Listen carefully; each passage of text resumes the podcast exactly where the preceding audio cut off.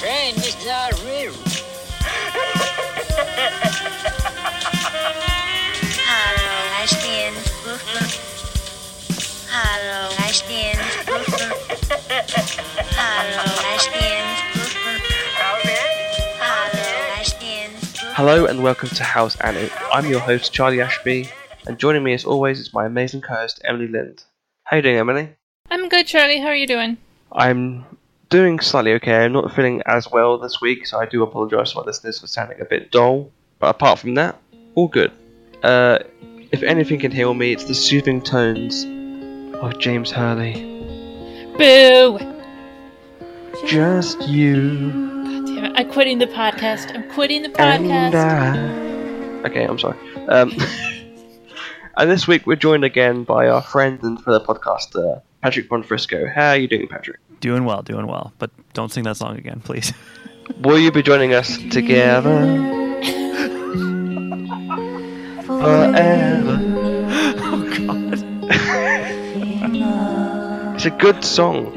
I know we, we have to talk about this later, but I love the idea that the announcer for the um, the Roadhouse comes up for the big bands. So the Chromatics, Yes. nah, not not big enough. Um, the only two acts that are big enough for his announcement are the Nine Inch Nails and Mhm. James Hurley. Hmm. I, I kind of thought the same thing. Hmm. When he walked out, when he walked out, I thought, okay, are we getting another massive band? What's this going to be? You know? oh my God. I couldn't have been more wrong. Can someone make us a poster for James Hurley where it just has, you know, like in like film posters, it has like a sort of a critical analysis, and it just says, "Hmm, Patrick Bonfrisco."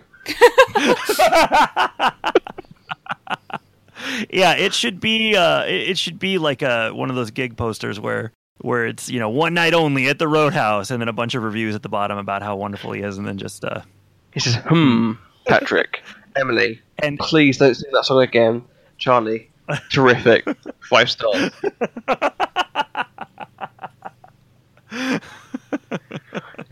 the tour's called Big Head, Big Heart. Anyway, we're here to talk about part 13 of Twin Peaks The Return. And what better way to start off than the Mitchum brothers and the assistants with Dougie Jones doing a little dance around the uh, the office oh and bearing gifts. it's the best song in the world. I don't quite understand what song it is. It's this weird sort of casino remix. And the, yeah, like the music is really weird in this scene. Like there's something slightly off kilter about it that I couldn't quite figure out what was going on. Yeah, I, yeah, I'm not quite sure what the music is, but it's like this weird sort of strange little. Uh, it, it's this.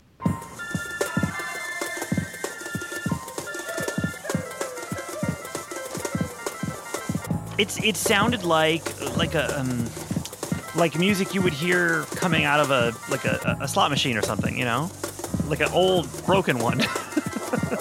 Oh, definitely. Yeah, no, now that you say that, that definitely is like that's that's like video poker or or slot machine music. yeah, yeah. It just to me sounded like casino floor noise, and that maybe that's music to their ears. You know, you work there long enough. For me, I like to think it's Casino Carnival. it's just I, I just because people get very frustrated about the Dougie storyline and it's unrealistic. But I just love the the pure luck of Dougie Jones. Mm-hmm. He seems so happy in the scene, but he just doesn't know where he's going. He could barely walk, but he can dance.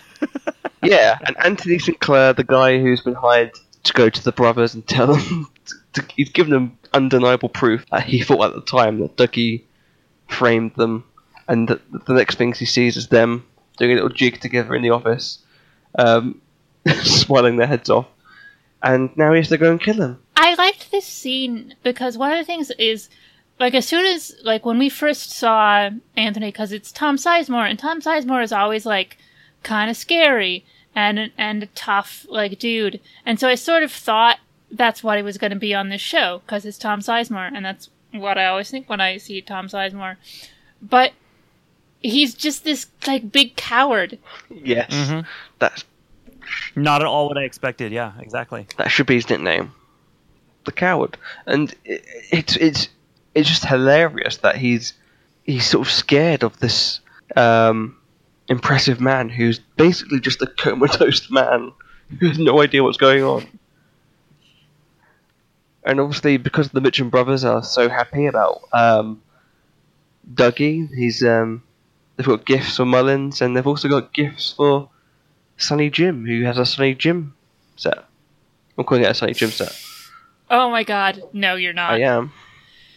Ugh. And then uh, Janie E and Cooper, uh, sorry, Dougie, watch him play on the um, the most amazing gym set I've ever seen in my life. Well, it has like a spotlight and Has a spotlight, a giant bridge, and it plays Swan Lake. This just goes to my number one saying in life, which is always make friends with gangsters. Right. God. Like if there's one piece of advice you can take, that's it. Always make friend with gangsters. Do a Dougie Jones. Well, there you go. Uh, follow that advice, kids. And then then then we go to Western Montana Yeah, and and things get Well, weird.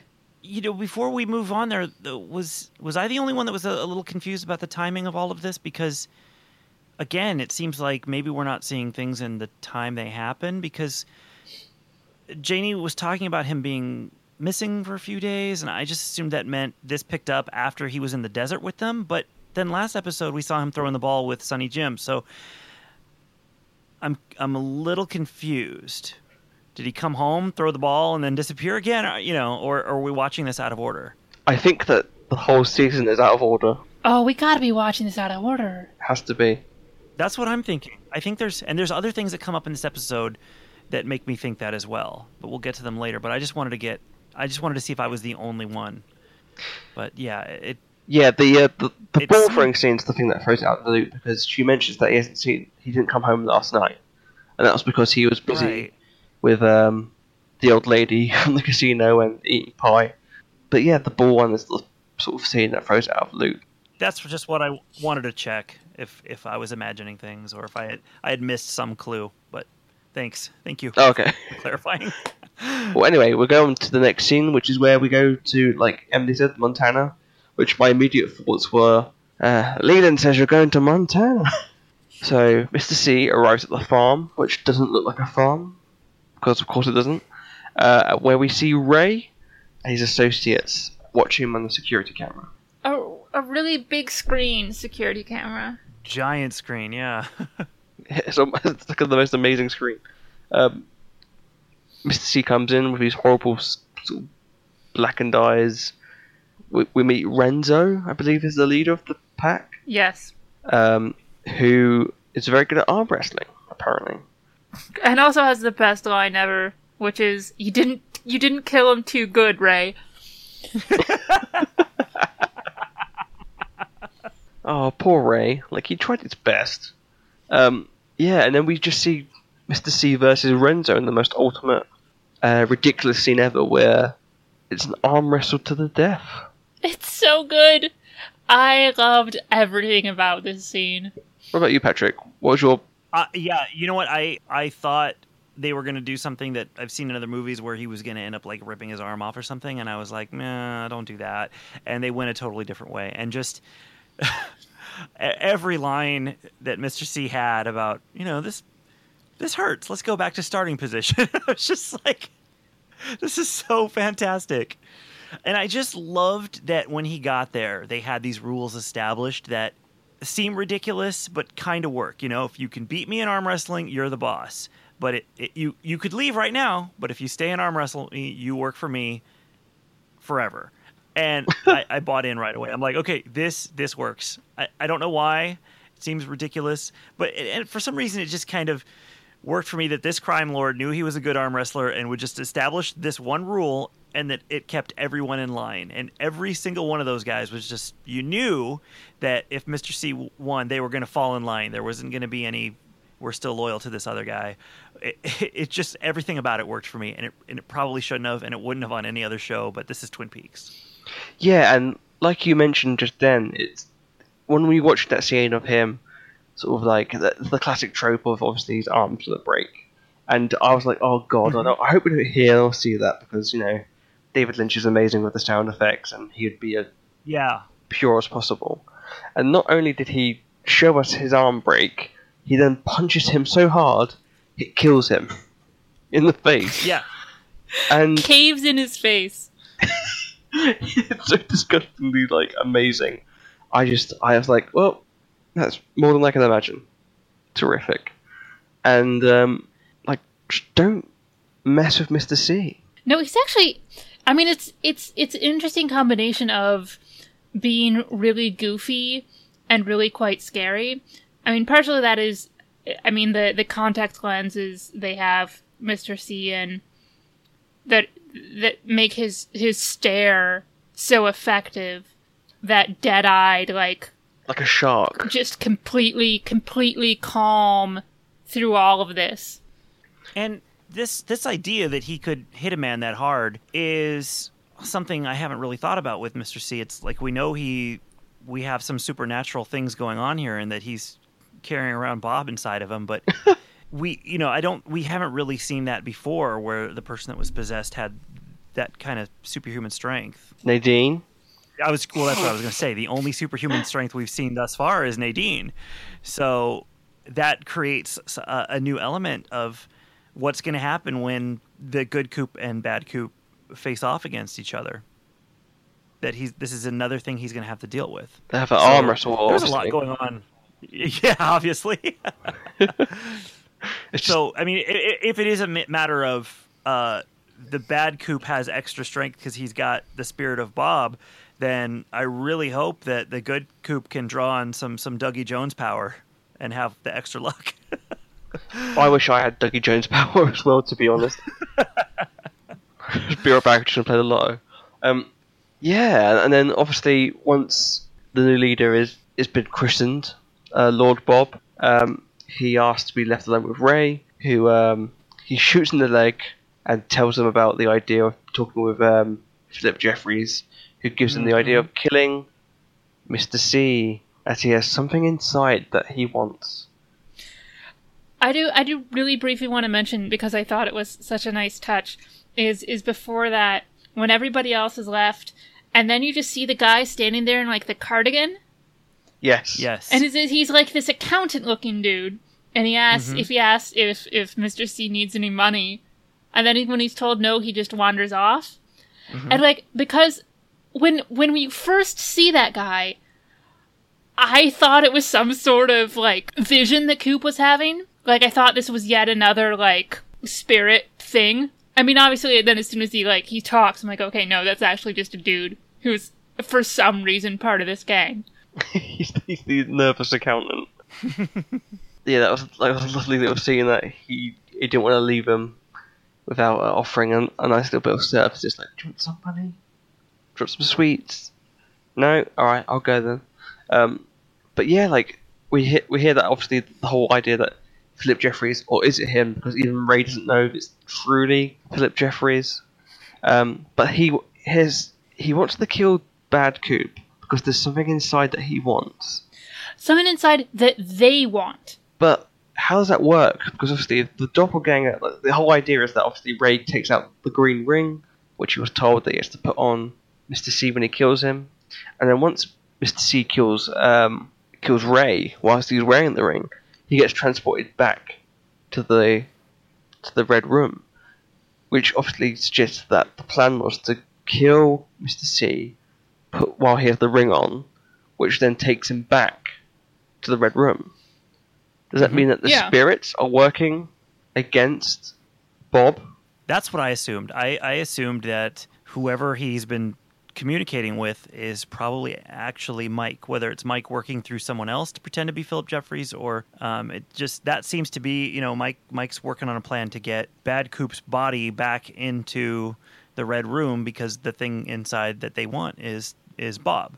That's the only sense I could make out of all of this. So you think it's to imprison Bob back in the um, the lodge? Because that way he Yeah. can still escape, right? The same way he did with Leland, I mean. Yeah, yeah. I would think that if if uh, if the doppelganger's body died, that he would be able to move on somewhere else. Because I think that's what Bad Coop meant when he said, "Are you?" St-, you know, he's asked, "Are you still with me?" I think he knows that the spirit could move on. Interesting. What do you think, Emily? Yeah, um again, I think that's the that's the only way I can put these pieces together is if you know, I'm just going to continue to call him Jeffries cuz that's that's the easiest is if Jeffries gave Ray this ring that must be that must be the goal. And again, it, it's it's got to be Bob because what else could be in him?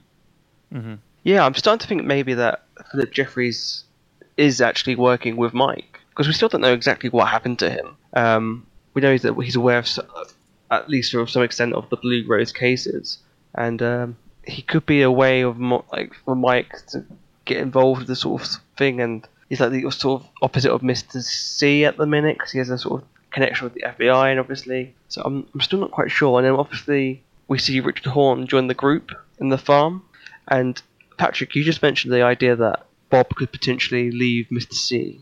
And Oh, don't say it! Oh my God. do you think that once Mr. C sees his son in action, Bob is like, "Hey, I got a new body here. I could just um take over this one instead." Well, I th- I think we we've we've all agreed there will be a season four, but if uh, maybe at the end of this season they do wrap up the doppelganger, uh, but perhaps Coop fails to to kill two birds with one stone. He defeats the bo- doppelganger, but not Bob, and that could set up something for next season where it, it you know that would be kind of interesting. It jumps into the body of his doppelganger's son, which would be another reason why you would need to bring Audrey back, and that maybe they're saving her story for next year. I, again, being optimistic because I just want another year out of this. Um, But what is What? what do you think Richard being here means in terms of what the character is doing, what the character knows? I mean, why why is he there? Well, Ray seems to be a sort of like hitman of sorts, right? So if the group is just a, a bunch of like criminals and hitmen, I wouldn't be surprised that Richard Horn is connected with them. In Montana? Yeah, he's on the run. He's not going to stay in Twin Peaks, I don't think. Um, Well, I mean, I know I know he's on the run, but like one thing I found interesting it's like yeah, definitely like there's more stuff going on that these guys are all watching, but I mean, Richard is there. Like it's not like he's not just arriving, like he seems to know these guys or at least they they sort of, you know, don't it's not like oh, there's just a stranger here suddenly. Well, I'm assuming that it's connected to Red's like drug dealing sort of operation. So, like the guy in the background when we first met Red, it seems to be these the same sort of guys. So it's like a big ring, world around America, or it's coincidence. And then uh, we get to the most frustrating scene of the episode, I think, which is um, the detectives in Las Vegas looking over the results of Douglas Jones. oh And- my God! Yeah. Oh, oh, oh really quickly, really quickly. There's a there, there's just there's another um thing in that in that Ray scene, um, which I mean, there, well, actually, there's two things. One is at one point Ray says to Mister C, "I know who you are," That's right. I forgot about that. Thank you. which I wasn't. Hey, Kyle MacLachlan. that was supposed to be cut out of the scene, but they just kept it in there. Yeah, obviously, I think that means Bob. But does it though? I don't know if it does mean that. or uh, you know maybe the guys that he's been working with I, i'd have to go back and watch the first couple episodes but maybe they don't think he is a, an, an fbi agent or a former fbi agent they just thought he was a criminal but he knows who he is like as in i know you're agent dale cooper Well, there's Um, the idea that actually, um, it's just what I sort of, if if they don't see the actual character of um, Philip Jeffries back, because obviously the timing of the episodes and the way it's structured is all messed up and hard to put together.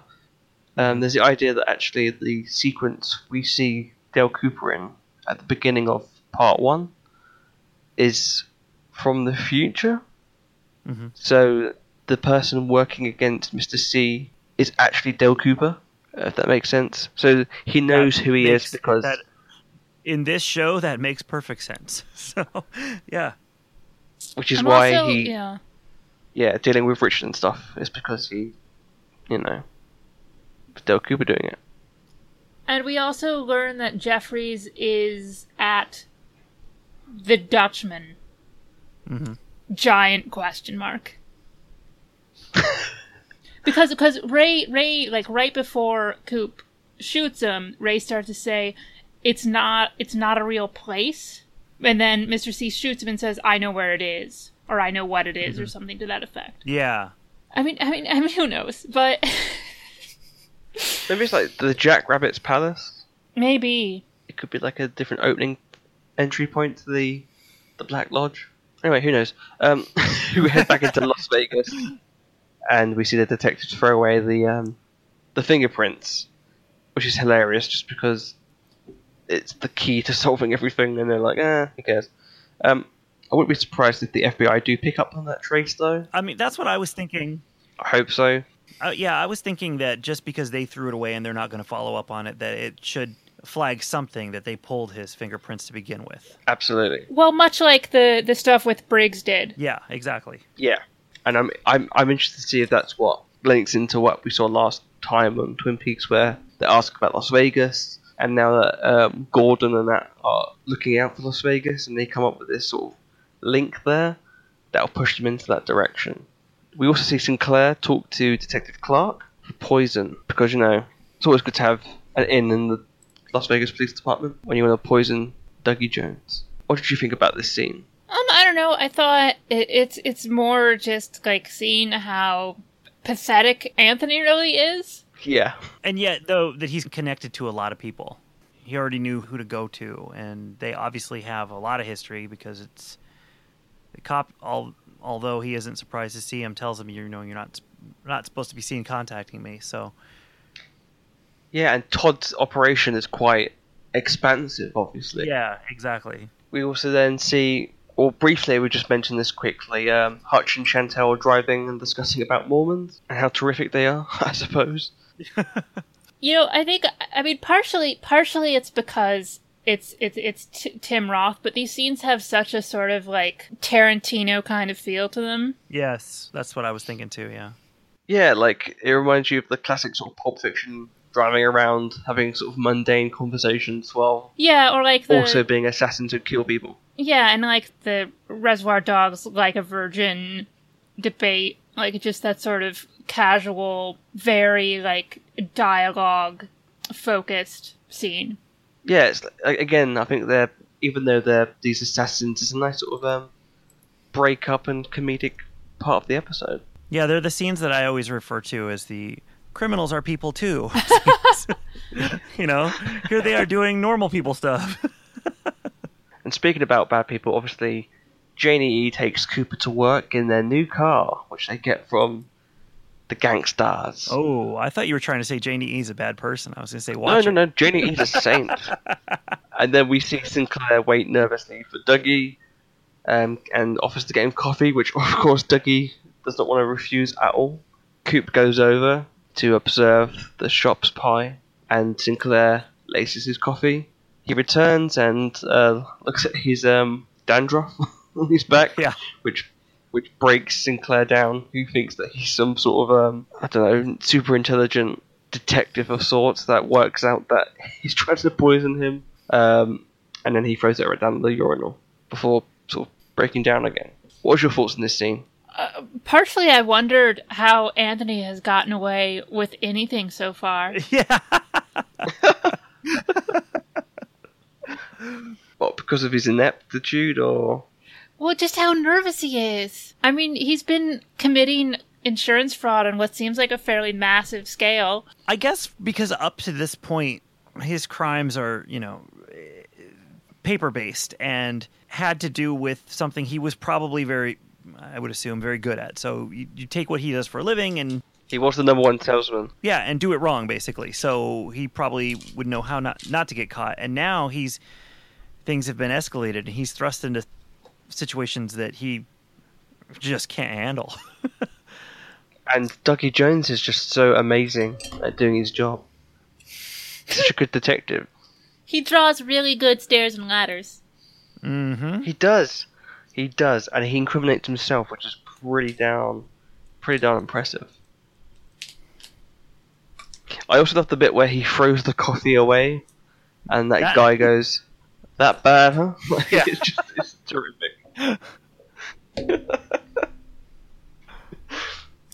Speaking about good coffee, we go to the Double R Diner, where Shelly gets a, co- a phone call from Becky, who um, is really upset that Stephen hasn't returned for two days, and I don't know why she wants him back, Mr. Slobbery Mustache.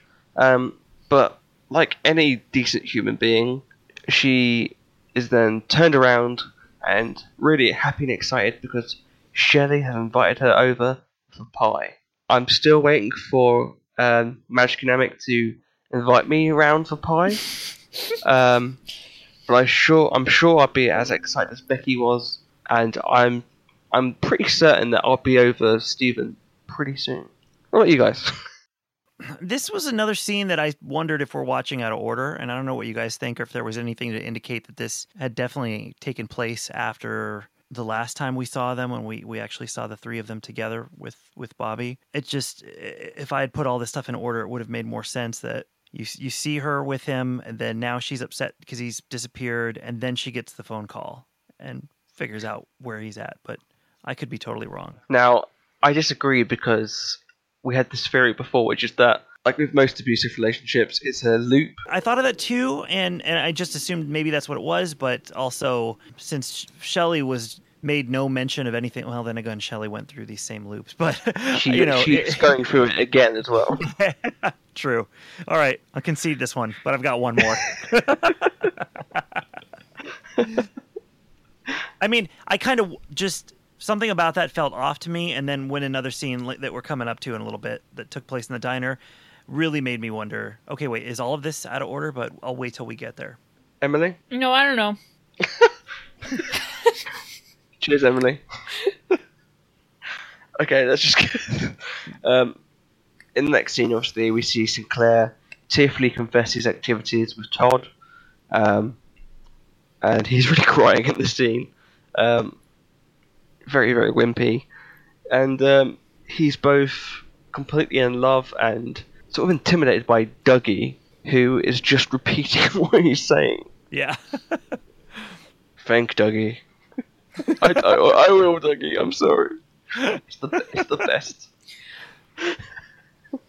I've never seen someone so, so intimidated by a vegetable man before. But I kind of like I like the fact that he's so grateful that he didn't become a murderer. hmm Yeah, he's still honest, and he's like, it's the sort of thing Janie E was talking about, where the world is becoming a dark place, but there, there are these people like him where he was going along with it, but he doesn't want to be like that. And yeah, it's just something sort of honest about him. Like, even though he's a scumbag, like at least he's trying his best, and he nearly tries to wiggle himself out of it again. When uh, and it's like, I'm not, I'm not asking you, I'm telling you to sort of bring this guy down. And um, I just love the idea that this simple operation to scam people has been completely undone by a drawing of some ladders and stairs. and we're in the diner scene now, which is the one you're talking about, Patrick. Yes. And I agree with you. Obviously, Bobby goes to the diner, sees Ed, for the, and we see Ed for the first time in 25 years. finally. Fine, okay. so happy to see Big Ed, and also I'm just happy because I think it was actually during the um the Shelly and Becky phone call. I tweeted, "Okay, I'd like to see Big Ed now," and then three minutes later, there's Big Ed, and I have magical powers, and I'm very excited about that. And we have to say, um, Emily did a few tweets about this episode, and a lot of them were liked by Peggy Lipton, who plays Norma, and we're very excited about that because um, Yeah, I was I was the, the, very excited about that. the Big Ed uh, love goes round everywhere. Since your tweets are coming true, I need you to start tweeting out that there's going to be a season four and that Audrey's uh, this is all a dream, Okay, that she's in a coma, all right, And- I'll work on it. and that she will live happily ever after. Whether or not anyone else does, as long as Audrey's okay, and that, come on, you you wished you wished Ed back. Now you got to wish them back together. Make it happen. Oh man. And Shelly gets back with Bobby Well, yeah, that's a given. or me. You know one. I I think we'll just make you a list of things that you need to start tweeting. Yeah, basically. Um, but yeah, this is uh, obviously Big Ed looks bloody amazing. Um, he looks younger than I do. He's got the best haircut in the That world. hair is Um, incredible. See, I was watching this. Um, when I was watching this, I tweeted, "Oh my god, Big Ed and Norma crying face," because I was just over the moon that they're together. And then my heart was ripped out of its socket when I realised they're not together still. No, no. Big Ed is still alone, and I love the idea that Bobby and Big Ed are sort of friends with each other now, like 'cause they're Yes. Bookhouse boys and stuff. And he's like, "Come on, sit down." Like before, last time we saw them properly, I think was um, him pulling him away. James and Bobby were trying to beat each other over Laura's grave. Um, Yeah, I liked that, and I loved I loved how excited Bobby was that they found this stuff of his dad's, and like Ed seemed really like interested and happy for him. yeah, he's like a classic. Come on, sit down. Like he's like he's, got, he's just so warm. Like I oh, we love Big Ed, right? Oh my god, of course. Oh my god, yes. And I like the idea that Bobby and Big Ed are sort of kindred souls. They're both wearing um, the same type of shirt, flannel shirt. They're both pining over a diner girl Mm-hmm. Who will never be with them again. Um, Don't say that. it was. um, I just love that they've both gone gray because it makes me feel like I'm in good company. it's, it's the it's the it's the fashion in Twin Peaks, I think. Um, and then we see a character called Walter Lawford, Ugh, who soon shows up to ruin the dinner. everything to ruin everything. Just he does ruin everything. Not only does he come in, he ruins the idea that Norma and Big Ed were happy. Um, he makes Bobby move again, which is just rude. well, he he walks in the diner, and I'm pretty sure he looked at the camera and said, "Hey, you thought Chad was the worst? Well, watch this." Yeah, Walter's the new Chad he really is. because Walter commits possibly the greatest crime that has ever happened on Twin Peaks, which is he tells Norma to change her pie recipe. Yeah, I know. Come on. Oh, Unacceptable. I just, I just think it's, it's just, it's just, it's just so horrible. Um, yeah, he's he's the worst. He's up there with Richard Horne. Um, okay, probably not that far, but he is a douche. Um, I like the idea that Norma has a, a franchise, and that all the other franchises are, even though they're doing well, that the pies are shite, and that the R and the R diner is doesn't have her name on the front of it because it doesn't need her name on the front of it. They know that the Twin Peaks diner is Norma's, and she's there, and she is still delivering some damn good pies. What if um, Dougie goes to Twin Peaks and she's changed the pie formula, and that's what wakes him up? He's like, what the hell?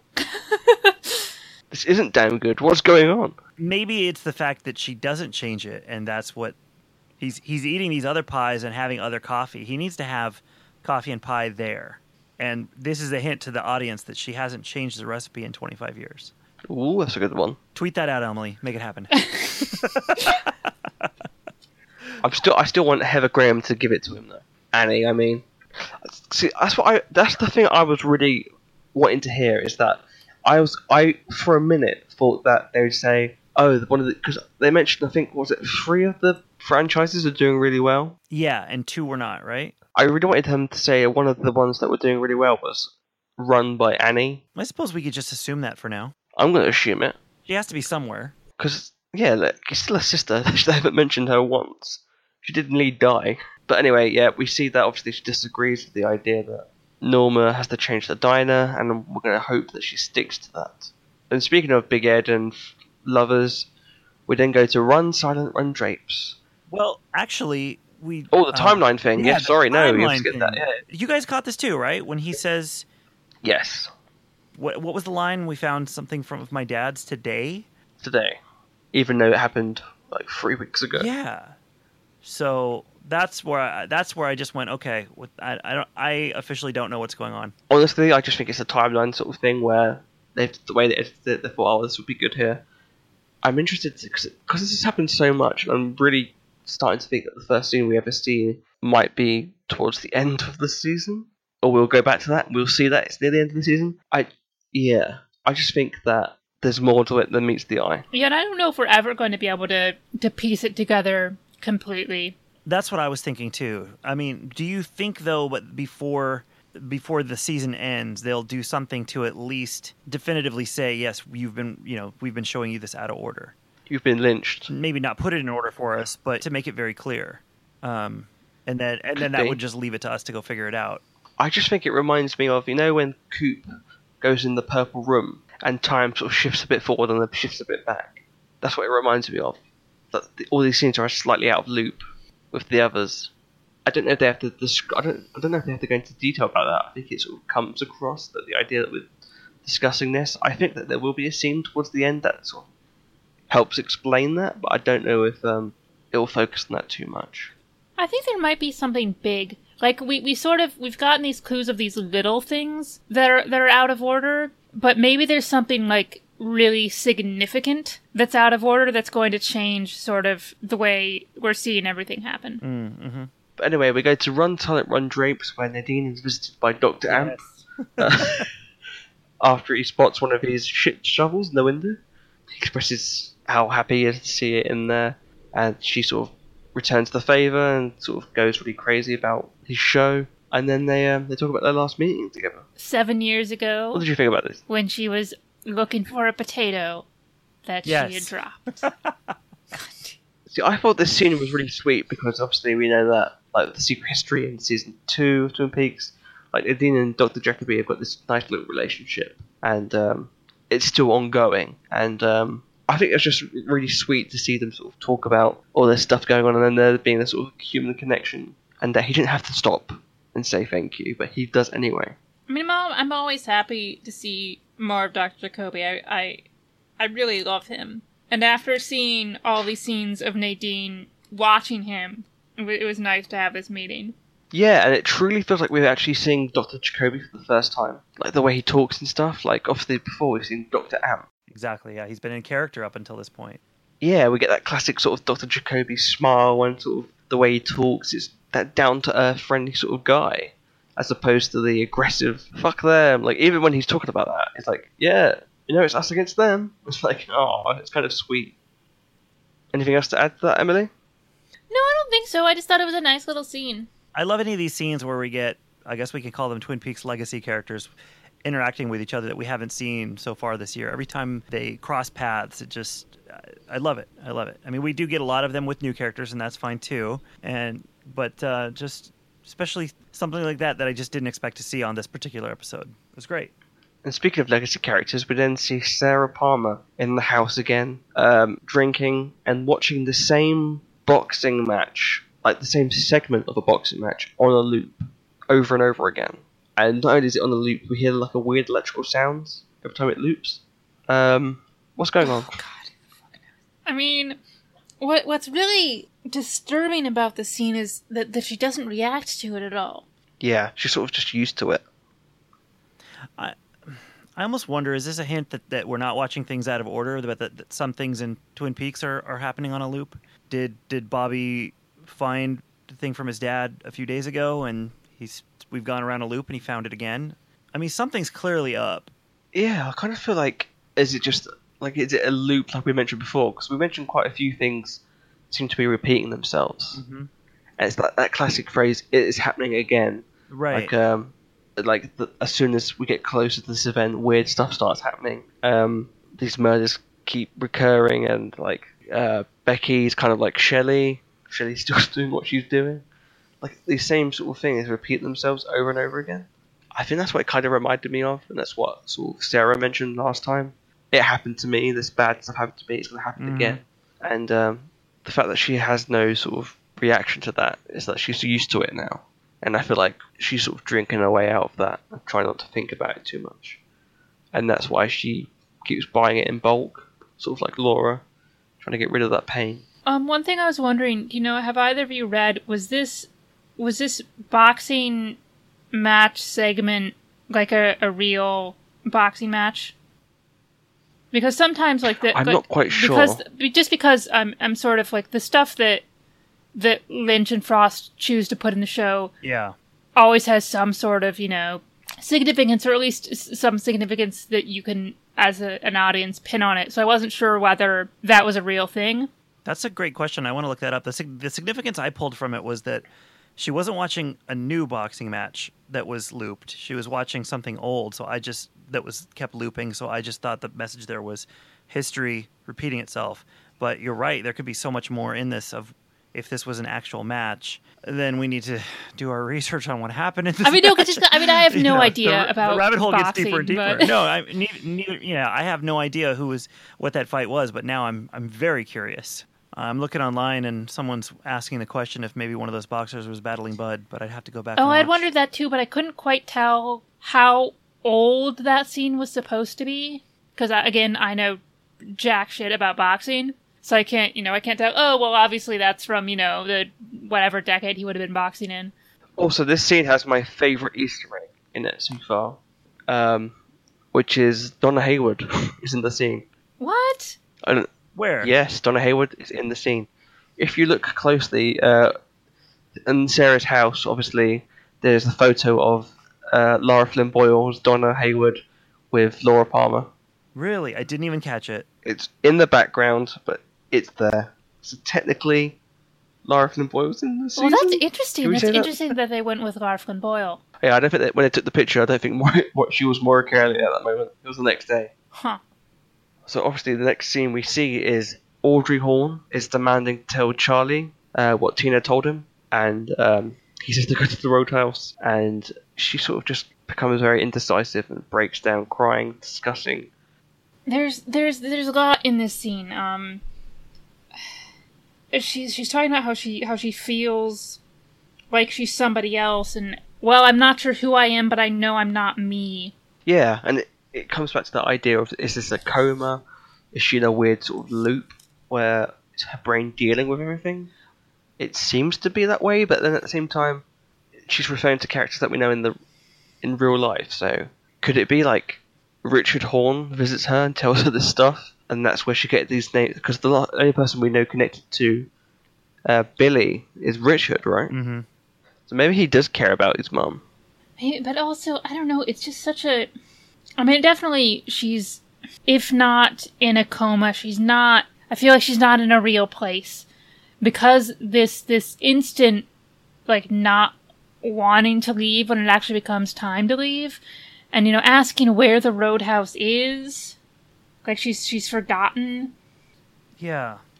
And there's also there's this really ominous line from from from Charlie there, which is, "Are you going to stop playing games, or I'm going to have to end your story too?" Yeah. That was the line that really caught my attention. It's freaky, right? Yeah, and then and her response to it is, and like, "What is that? The story of the little girl who lived down the lane." Like I said, it's very childlike, right? It's like that sort of back to. Well, it's it's I still don't think Audrey's mindset is out of that 18 year old. yeah, because as soon as I heard, you know, it's such a it's it's it's you know it's it's the Baba Black Sheep line. It's it's the one for the little girl who lived down the lane, and such it seemed Yeah. so weird and off kilter and not not reality based. Yeah, it, it still feels like this weird sort of mixture of whatever her brain is trying to put together, and even the set itself looks very old fashioned. Mhm. Even for Lynch, like it seems like a sort of old timey soap, like you know, like old soap. Like I, I just don't know. It's just very strange to me. Well, and I'm thinking I'm thinking back to to last episode. Uh, Charlie has this line about how how Audrey has her coat, and she's like, "Of course I have my coat. I'm going out."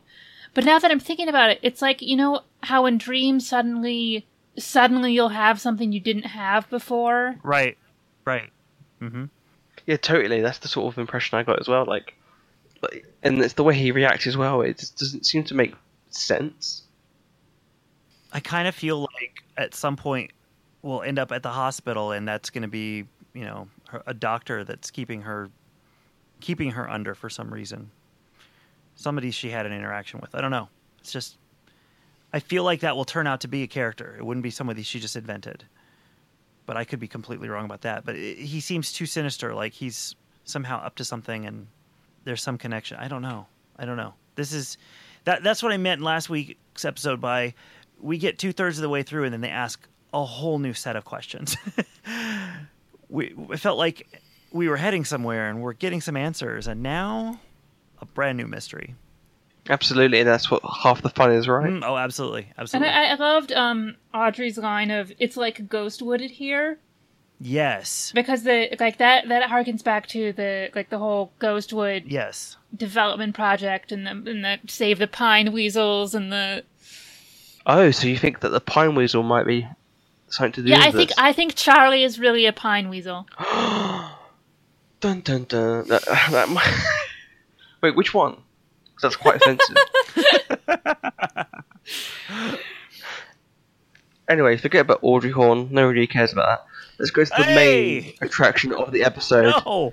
James Hurley singing Oh Just my god! You. The fact that he is still singing this goddamn song, which is a cheesy enough song for a teenager to have written.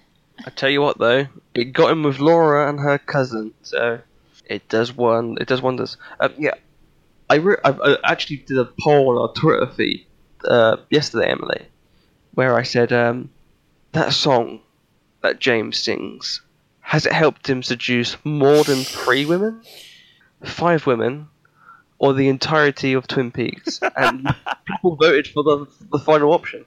So I, I I'm I'm sort of agreeing with them because it clearly works. Because you know, once your girlfriend dies, you obviously get with her best friend, who you actually loved all along, and then you realise that you actually love her cousin, who looks identical to her, and then um, you run away, fall in love with a woman, come back, have an accident, and fall in love with another woman, and make her cry by singing this lovely song that you still sound the same singing. Oh, he's still doing that falsetto. And I love the idea that this MC, um, he only announces big acts, which are the Nine Inch Nails and James Hurley. Chromatics? Nah, nah, nah, nah, nah, nah, nah, not good enough, not good enough. James Hurley, though. So it's two announcements, one of whom he gets wrong. Yep. Cause it's just nine inch nails. I mean, maybe, maybe, maybe in the James Twin had- Peaks universe, it is the nine inch nails. See, I want it to be the James Hurley now. Well, I mean, I think m- maybe part of it is he announced the nine inch the Nine Inch Nails because they were the biggest act that came through, and he announces James Hurley because it's local boy. But I just got to say that song may work on every every person in Twin Peaks, but I know two people it doesn't work on, and they're both on this podcast right now. Oh god damn, I hate You're it so wrong. much. You're clearly wrong. It's the best song in the world. It's a terrible. It doesn't. It's a Oh, no, terrible it's- song. It it- doesn't help by the fact that it's freaking James singing it, who has not ever been and never will be cool. You're wrong. That song didn't work for me 25 years ago, and it doesn't work for me now. And it won't work for me in 25 years from now when we get the return to the return. I feel like you're being really offensive to James Hurley right now. He's been through an accident, guys. Give him this break. No! God damn it. Oh, I'm, I'm, I'm, I'm moving my hand to everyone. Are you trying to make Emily quit? Man, it's gonna be Sorry. stuck in my head for days. For uh, oh, is, how long is it going to be stuck in your head? Together forever. Oh, I'm not speaking to Chog anymore. Patrick, do you want to co-host a podcast with me? yeah, I think I know what it's going to be about, and it's got a better song. well, I'll tell you what. Me, me and Renee are crying here at James's emotion. You are just killing me. I feel like after that we need a we need a real palate cleanser. Sarah and Duck. Sarah and Duck. Sarah and Duck. Sarah and Duck. Now that's how you write a song. No, I think I. I God damn it. I should. I feel like maybe I should clarify for people listening to this podcast that Patrick and I are obsessed with the children's show Sarah and Duck. We're being drowned out. oh Jesus! I'd rather to listen to uh, Sarah and Duck's tennis song, which is literally just Sarah singing tennis over and over and over again. Yes. Sarah and Duck is way cooler than James. Totally. James doesn't have a duck. Yeah. Yeah, but he's got a big head, so I'd like to see you fight that. Okay, so Oh, let's get to the close of this So- episode. Oh Guy- man. You know, Emily, sometimes I just want to get on my bike and leave. Oh James. Oh, James, I can't believe you're sleeping. On you fancy everyone. oh, God. I hated him so much the first time, but I love James in the return. He's the best. No, no. Look, I came around just- on Bobby, but I'm not coming around on James. Oh, why not? He's the. Come on. Because he's the most boring boy who ever lived. The only thing I don't like about him in this season is that obviously the next scene, the final scene, is Big Ed all alone, depressingly at Big Ed's gas farm, where no one's using the, the farm, and um, he could have spent time with James, but he's busy trying to get laid. the, the roader singing the song he wrote 25 years ago with his dead girlfriend's cousin, who looked identical to her. So it's just Ed sitting there eating his sad, like, cup of soup or whatever. Mm-hmm. And ah, why do you have to break my heart, show? It's it's it's devastating. Well, I, I from what I read online is that Lynch was wrapping up this episode and he said, "Well, I cannot end on the James song because it's so horrible." So, let me give a shot of of Ed who's now depressed because he has to hear James practice that song every day. um, man, you know what? I, I you guys had me on once before and we were talking about. I think it was shots from the trailers that we were most intrigued by, Yeah, with the James one. And this this was mine. Oh yes, yes, yes, with Big this, Ed. This was this was the thing that I they showed that just a clip of him sitting kind of in darkness, and I was wondering what was going on. And It turns out he's just lonely. What what do we think he's burning there? Is it a picture of Norma? I wondered the same thing. Yeah, I had this horrible feeling like is he gonna drop it and he's you know burned burn Oh, the gas God. station down with himself inside. Jesus God, Patrick, you're a very big Well, down. I mean, of all the ways to After- who listen. kills themselves like that? the gas bomb just Oh explodes. my god! They've had 25 years to get Big Ed and Norma back together, and they just showed us that they're not. And then they brought in whatever his name is, the guy that's worse than Chad. So I could see them saying, "You know what? You ha- you haven't had enough yet. We're going to kill Big Ed just just to teach us a lesson." I don't know what lesson, but I was so depressed watching it. I just thought that's the only thing that could get worse. I mean, I just had to listen to James's damn song again that I thought I'd never have to hear. I Sorry. I've never wanted to give a character a hug more than I wanted to be, Right? give Big Ed a hug. Totally. He'll be fine. Oh my god. He'll just go back in the diner and, you know, have an affair with Norma like they do all the time. It's great. It's very healthy relationship wise. I don't want Big Ed to be sad. I'm, j- I'm j- I just can't wait to read Hawk's update to, to the story, like it does in the Secret History. Like they're still not together. That that big lump. It's just this depressing thing about Big Ed. Tell you what though, Hmm. he'll he'll be fine.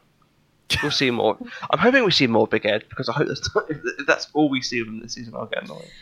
We'll see more because tomorrow Emily's going to tweet about it and it's going to happen. Yeah, I want him to like do Can some confirm it? Bookhouse Boy stuff. I want to see the Bookhouse Boys together. I want to see him go in the Black Lodge. Prediction is is Bobby a bookhouse boy now? Yes. Yes. Okay, we're all on the same page. That didn't generate as much conversation as I thought it would, but yes. Absolutely. Okay, I'm gonna I'm I'm gonna tweet about Big Ed because last time I tweeted about Big Ed and it worked, and the time before that I said, "Oh, I think we're gonna get some mention of Chet Desmond in this episode," and then we did. Yes. Yep, you're on fire.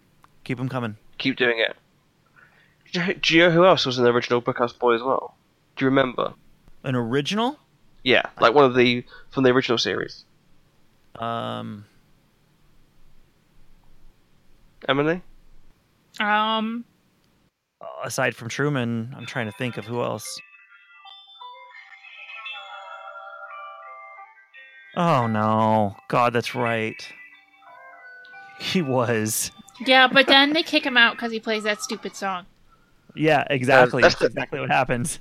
That's the theme song. No, we can't.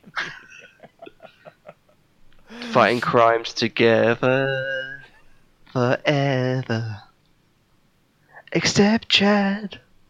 That's great. Um, I think that's all we've got time for this week. Um,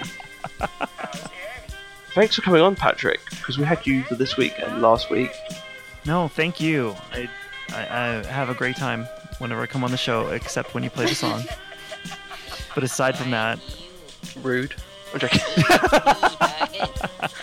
no, but honestly, yeah, thank you for uh, hosting us. And just, if anyone doesn't know, go to radiofreepodcast.com because Patrick's site is the best. He helps us out, and he has loads of other great pods on there.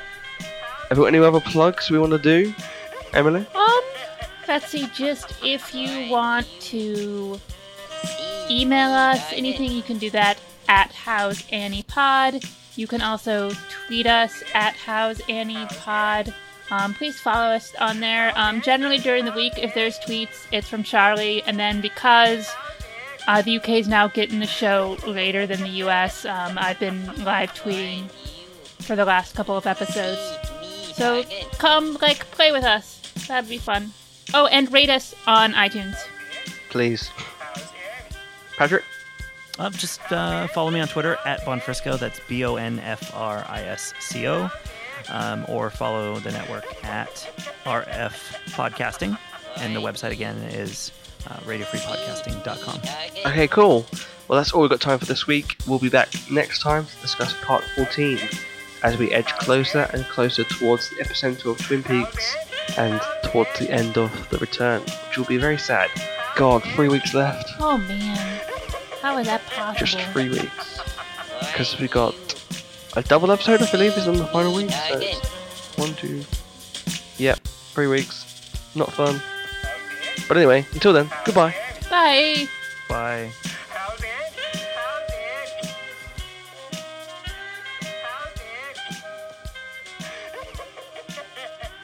The Roadhouse is proud to welcome James Hurley.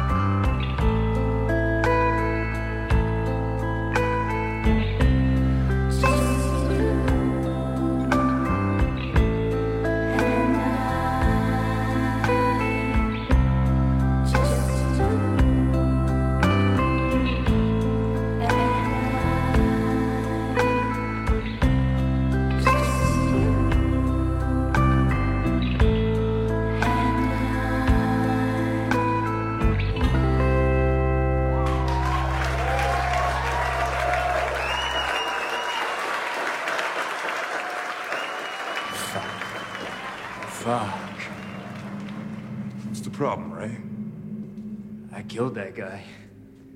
He's the one I told you about. You didn't kill him too good, Ray.